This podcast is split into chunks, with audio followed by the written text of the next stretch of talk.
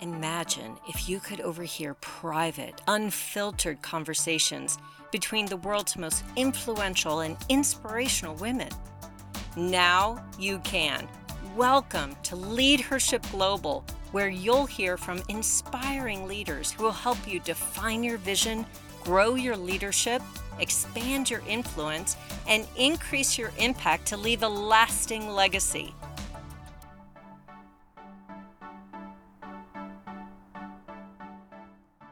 Hello, everyone. Thank you for joining the Lead Hership Global program this week.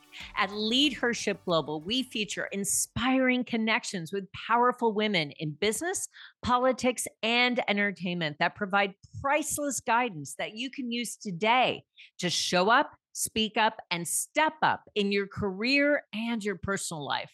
Learn more about this confidential, supportive, and global community on our website, leadershipglobal.com. You know, there is a growing concern about the decline of employee loyalty all over the world, and that can greatly impact productivity and innovation, which then contributes to a vicious cycle of continual decline.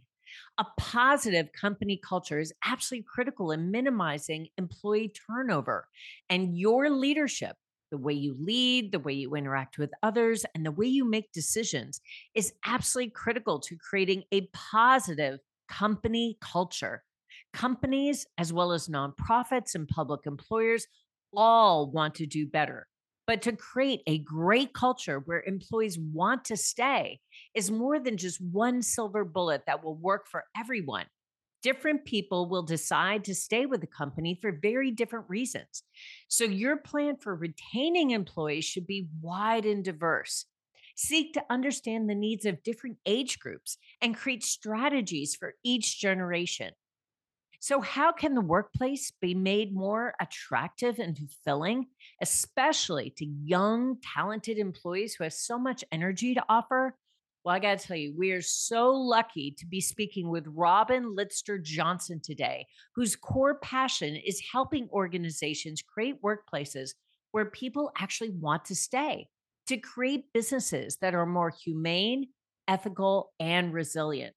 After all, we spend most of our lives at work.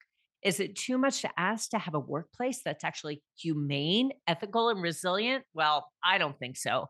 And Robin has the principles and practices, the tools and strategies that organizations can employ today to create this kind of positive culture for any size company or any form of organization. Now, before we jump in, let me tell you just a little bit about Robin. As a resilience and well being advisor, Robin Litster Johnson is absolutely passionate about teaching and inspiring organizations to become more humane, ethical, and resilient, to create workplaces where people actually want to stay. She enables leaders and employees to thrive by using the kind of building blocks associated with resilience and by discovering and developing personal character strengths of each and every employee and leader. Robin has taught organizational resilience and leadership skills at the conferences of professional organizations, such as the Association for Financial Professionals, the American Land Title Association, and the New York Cash Exchange. Welcome, Robin. Oh, thank you so much, Linda. It is really an honor and very much a privilege for me to be here now, I have to ask you as we begin our conversation, just to allow everyone to get to know you a little bit more, tell us what your journey has been like. What actually sparked this interest in helping people become more resilient, to help them focus on well being, and to help create workplaces where people actually want to stay? You know, it's funny you asked that question because I was just uh, just in the last couple of days really thinking back what was my journey. And i would a great metaphor for my life is driving the freeways of los angeles. I live in los angeles near pasadena in a town called la crescenta. Some of you out there might know it. Uh, but on the freeways of Los Angeles, you can just be driving along. You haven't exited, you haven't made any turns, and suddenly you're on an entirely different freeway. You're going, where am I? How did I get here? And for me, that is kind of a, metaphor of my life where I've, where I've just had these twists and turns. Uh, but I'm very glad that I had all the twists and turns. But interesting, when I was a um, in college uh, many, many, many years ago, my uh, my major was broadcast journalism. Well, I took a hiatus to be a missionary in South America. When I came back to my studies, I realized I didn't like my major. It seemed like if you're going to really succeed in this field, you have to be looking for the negative because it's bad news that sells. And I was talking to my college advisor and I was kind of expressing this and he said, "Well, yeah, you can you can find some pockets of positivity, you know, in the news world, but yeah, I guess you're kind of right." Well, um, right then, uh, the the school I was at, Brigham Young University, had started a brand new major, and a friend told me about it called Human Resource Development. Uh, back then, there was a brand new major. I looked into it, just completely fell in love with it. So I changed switch majors the middle of my junior year, switch majors, I graduated in that and then went on to get my MBA with an emphasis in organizational behavior. And I've just been passionate, well, very interested, but also passionate about how do organizations function? How do people function within organizations? What is the human side of business that impacts the success of the business? And so that's always been a, a really great passion. And then my master's degree of just a few years ago very much aligns with that whole that whole world of of looking for what's good. I love that story, Robin. Thank you so much. Can you help us kind of connect the dots between some of the building blocks of resilience, what those are, what that looks like, and how that connects to, how that influences organizations creating cultures where employees really want to stay? They're humane, they're ethical, and they are resilient themselves. Yeah, absolutely. Well, it's interesting to note and important to note that um, organizations ultimately are made up of human beings. They're made up of individuals. And so when individuals become more resilient, then they are able to help their organizations be more resilient. And uh, a lot of the research that I've done, well, primarily with um, Karen Reivich. She's a professor at the University of Pennsylvania. She helped develop Penn's resilience program, which is used by the United States Army and many, many, many other organizations in the world. And a couple of my uh, favorite elements of resilience are are looking at how do you think, how do you talk to yourself, you, do you have thinking traps, do you have um, ways of talking to yourself that are very um, deflating, and very actually just incorrect. And how can you go about uh, changing that? And so one of the one of my favorite skills is called real time resilience.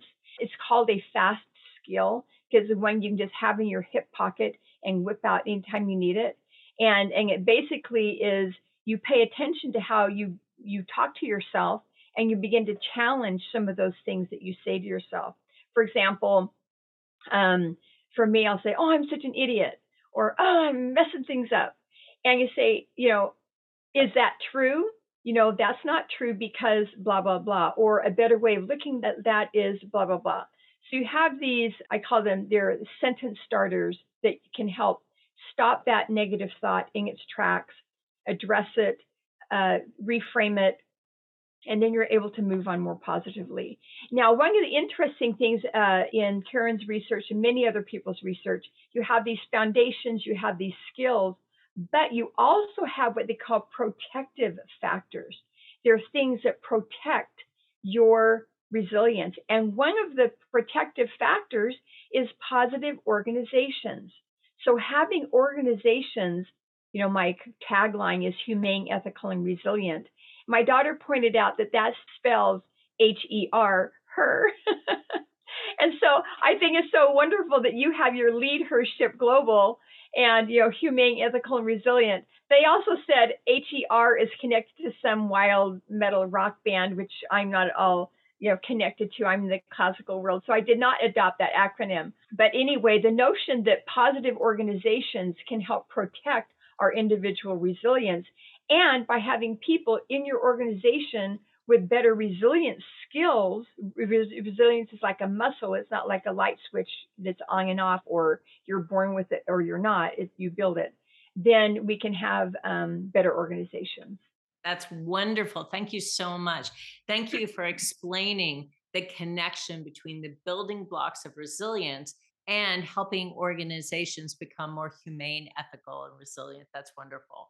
So let me just ask we talked earlier about the fact that you have some really, I think, effective principles and practices to create a positive culture and to create the kind of workplace that people want to be associated with. They want to work at a workplace that employs these kinds of principles and practices. So, can you explain maybe the top three principles and practices needed to create a positive culture? Yeah, absolutely. Um, the three top for me, I would say, are meaning, belonging, and collaboration. And meaning is so powerful because uh, having a sense of meaning gives people a reason, number one, to even show up at work. And um, Harvard Business School did a Harvard Business Review uh, research article. They found that nine out of 10 people would rather have less pay over the course of their lifetimes if they could be consistently involved in work that is meaningful. In fact, they said a meaning is the new money. You can't just throw money at people and expect them to perform. There needs to be a level of meaning. And I really think that the COVID uh, pandemic really, I think it's always been there, but the COVID pandemic and the lockdowns and the deaths and the chaos and the disruption and the inconvenience really made people stop and think, how do I want to live my life? What do I want to do? And and you know, people's flexibility varies from company to company, but having a sense of meaning, having a sense of purpose is number one. And would you like me? I know I've been kind of rattling on here. Do you want me to give you a couple of, of examples? Okay. So some months ago, in fact, just during the pandemic, I heard um, a the president of WD-40, that's the name of the company, WD-40, talk about his organization. He went on for a half an hour that this is not just oil in a can. We help solve problems so families can go on vacations. We help fix things so that businesses can stay in business. I was blown away. He said, This is not just oil in a can. Well, WD 40 company was started in 1958. Well, I was born in 1957. I just turned 65. And so WD 40 is just about ready to have its 65th anniversary next year. And one of the reasons is they have a deep sense of meaning. We're not just oil in a can. The second, uh, I love this uh, next or, uh, example I'll give um, is called Clarke Industries. It's a family-owned company, and they've uh, they're now on into their fourth generation of the fourth generation is now running this company. It's a pest control company. You know, they kill mosquitoes and they kill bugs and stuff. And um, so that used to be kind of what they did. You know, our meaning is well, we kill mosquitoes. That's what we do. We kill mosquitoes. Well, that's not very inspiring. So they had a company wide meeting where they talked about who are we? What are we all about? And they instead came up with the meaning that we help communities be more safe, comfortable, and livable. I might not be saying that exactly correctly, but that is the notion. They went from, well, we kill mosquitoes to we make communities um, safe, comfortable, and livable. Okay, so if that's who we are, if that's what we do, well, they began in looking and developing ways that their pest control could be more environmentally friendly. They had a, uh, a job in their company where people would have to drive around checking meters. Now, I'm not sure what meters they were checking, but they had to drive around to do this job. Very boring. They had a terrible time keeping the positions filled. And they said, hey, why don't we change this job to be where people, if it's good weather, they ride a bicycle? So they can ride a bicycle around. It cuts down on the environmental footprint. It saves us money in you know cars and insurance. And it's just more pleasant and more interesting. Well, guess what? Now that job position, they have a waiting list for people wanting that job. And so it's a win-win. And the other thing that they did is they they may have been doing this all along, but this is just one thing that I heard about from their current chief officer is they created these uh, mosquito nets that you could put, you know, that that for in Africa countries they could put over people's beds, and it stopped the mosquito that causes elephantitis. And so they they created these, they distributed them to multiple uh, villages in Africa, and in three different villages they have stopped elephantitis. And so again, by shifting their mindset, by shifting their meaning from we kill mosquitoes to we make communities safe, livable, and comfortable, look what they've been able to do. And, and they're just continuing to be even more and more successful. So I say that if a, you know, if WD 40, which has oil in a can, and Clarke Industries that kills mosquitoes, if they can find meaning in their work, any organization can find some sort of meaning in their work. So to me, that's really huge. Number one is meaning. I love that. And you also mentioned collaboration. Can you talk a little yes. bit about that? You mentioned three important, impactful principles and practices to create yes. a positive culture. I love your examples of meaning. Talk to me a little bit about collaboration. Okay, I love, love, love the word collaboration. Now I know that diversity, equity, and inclusion (DEI) is is really big right now, and it should be. It should have been really big decades ago, centuries ago. Um, but to me, collaboration goes um, beyond inclusion. Inclusion means you're invited to the party, which is great. You want to be invited to the party. Collaboration to me means you're invited to the party and you get to help plan the party and you get to help execute the party. Collaboration means I believe that you have something to contribute. You believe that I have something to contribute. Together we contribute and we find um, what they sometimes say it can be called the third way. There's my way, there's your way, there's a third way, there's a better way. Maybe there's a fourth, fifth, or tenth way. But by collaborating, have more having more voices and more diverse voices in the conversation, we come up with better with better solutions. Yeah, I love that. That's a wonderful way of describing collaboration. Thank you so much. So, talk to us about some of the biggest mistakes or missteps that you see companies making in trying to create a culture where people want to work. Yeah, exactly. You know, it's it, that's a great question because it leads into one of the other topics that I um, that I think is really crucial uh, is be- uh, having a sense of belonging. And interestingly enough, Qualtrics every year they do a survey about employee engagement. And uh, in 2021, they surveyed 17,000 employees in 20 different regions and in and in 20 different uh, industries. And to their complete astonishment, uh, what skyrocketed to the top, which had never done before, was belonging. And in fact, they called 2021 the year of belonging in their report. Now, granted, 2021, you're just coming off of the, you're, you're still in the pandemic. You've had lockdowns throughout 2020. You've had a lot of people, you know, passing away and, and, and organizations being completely upended. And so, in a way, it's not surprising that uh, you know, the year belonging would be 2021, but to them it was very much surprising. It wasn't pay or, or things like that. And um, there's another really great book called, um, written by Margaret Greenberg and Gina Greenlee. I'm hoping I'm getting those names right. Um, called The Business of Race and how w- dealing with issues of race have a positive, I should say, appropriately dealing with the business of race has a positive impact on business.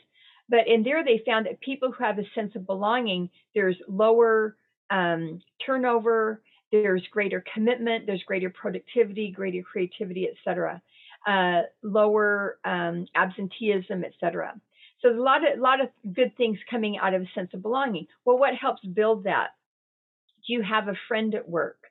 Uh, do you does your boss uh, recognize you at work? So those simple things of are you engaging with your employees in, on a level maybe it doesn't have to be too personal, but on a level that they are human beings. They're not just a cog in the wheel. So I think that is really important. Creating a sense of belonging uh, is your organization structured that friendships can occur.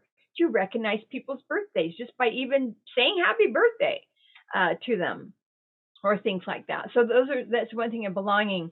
Uh, th- there is another um, organizational change process which I have recently be, um, becoming certified in, and, and I've learned about it. It is phenomenal called appreciative inquiry. It's what I call mining for gold. Have you heard of appreciative inquiry? Okay, yeah. It's mining for gold. And basically, it's the notion that companies already have a lot of strengths. They already have a lot of assets.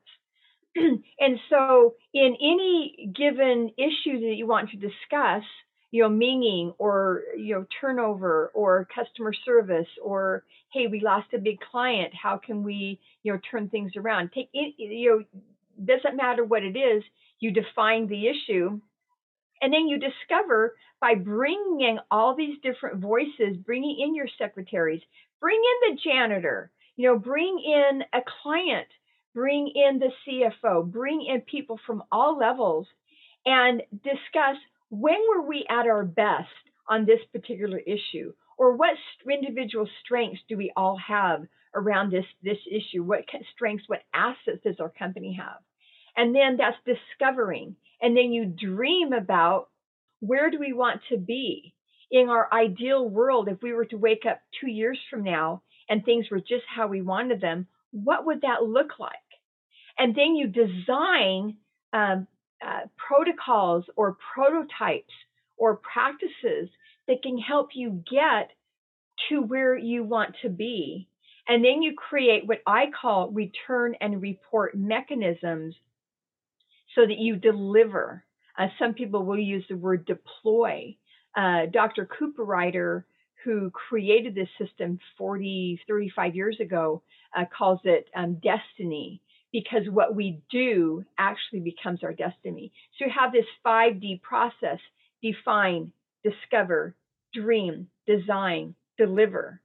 And by I would recommend if you want meaning, you know, what is your meaning? Who are we?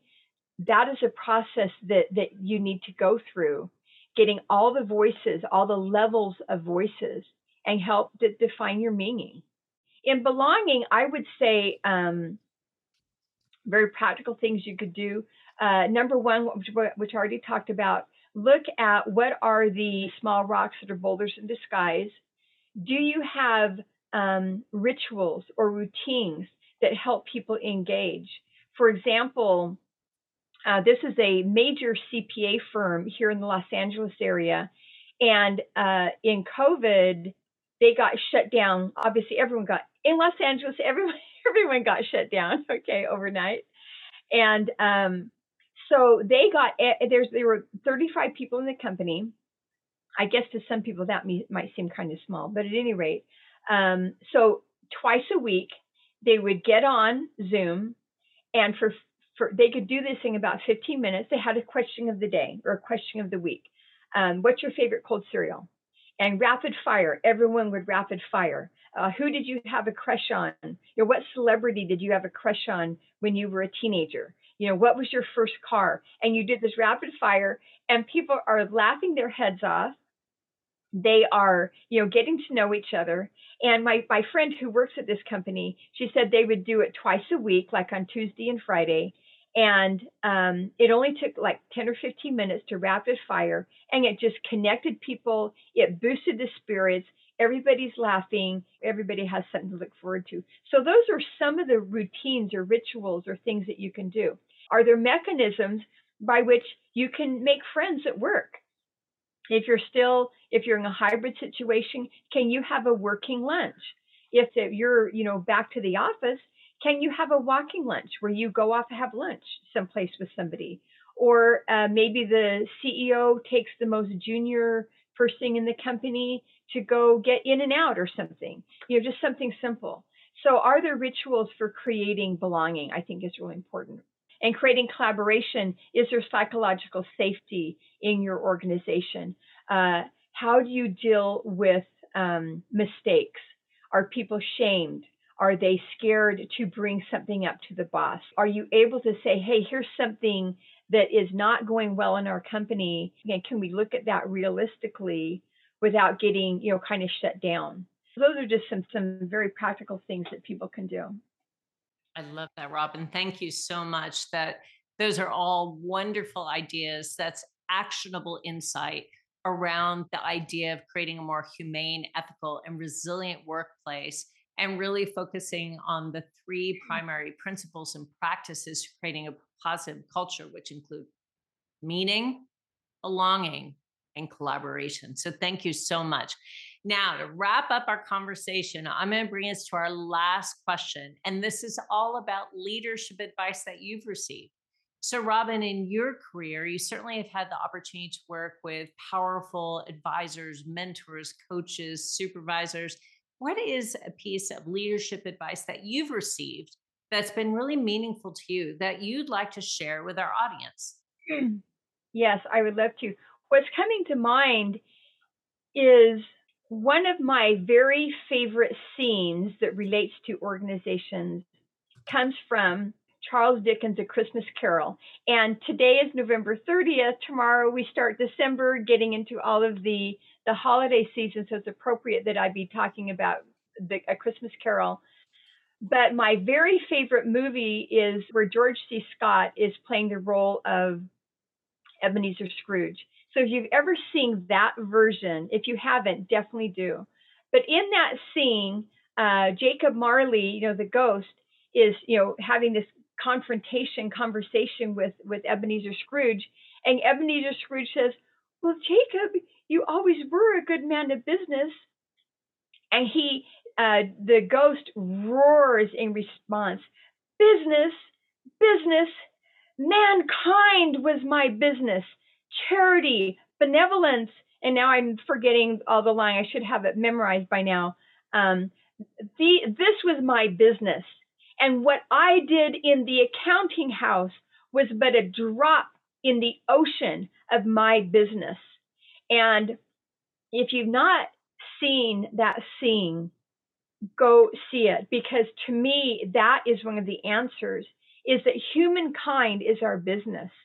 Can you just be a decent human being instead of being a jerk? Can you think about people as human beings? They're not just cogs in the wheel. In fact, both of our dear friends, Cass Henry, said that she got hired by a company and they said, How can we get more bodies? And she pretended that because she's from a foreign country, she didn't quite know what they were saying. So, well, what do you mean by bodies? I guess you could check the morgue. You know, there's lots of bodies in the morgue. And they're going, no, no, no, we want people. And she said, well, if you want bodies, do you want a do you want a brain with that body? Do you want a heart with that body? Do you want a soul with that body? People who work here are not just bodies; they're human beings. And if we can think about when you walk through those doors, can you look at people as human beings and relate to them with that kind of, you know, mankind is my business? And I think if we can just take that into heart and treat people that way, other things will fall into place. Robin, I love that. There couldn't be a more powerful way to wrap up today's conversation. Thank you so much. And especially given that we are recording this during the holiday season, I feel like that remembrance of a holiday classic here in the United States um, featuring the advice and guidance about the fact that humanity is really our job. That is the business that we are all in, lifting others up, providing counsel, supporting each other, being kind to one another, being servant hearted, and being focused on accelerating the success of those around us. That is what it is to be a leader. So, thank you for that amazing reminder. Thank you so much for your time, generously sharing your expertise with us. Robin Litster Johnson, it is my pleasure and privilege to be in relationship with you. And I am so, so honored that you joined Leadhership Global for this powerful, powerful conversation about how to create a workplace where people actually want to go to work. So thank you so much, Robin. Thank you, Linda. You're amazing. Thank you. Thank you for joining Leadhership Global's award winning podcast. As a member of Leadership Global, you have the opportunity to meet inspirational leaders, create lifelong friendships, and be surrounded by others who are invested in your success.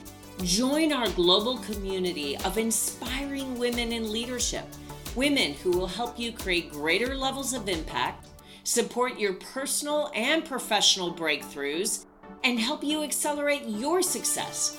Don't miss out on the opportunity to show up, speak up, and step up in your professional and your personal life.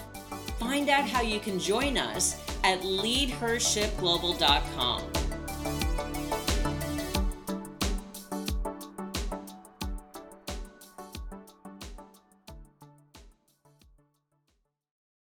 This podcast is a part of the C Suite Radio Network. For more top business podcasts, visit c-suiteradio.com.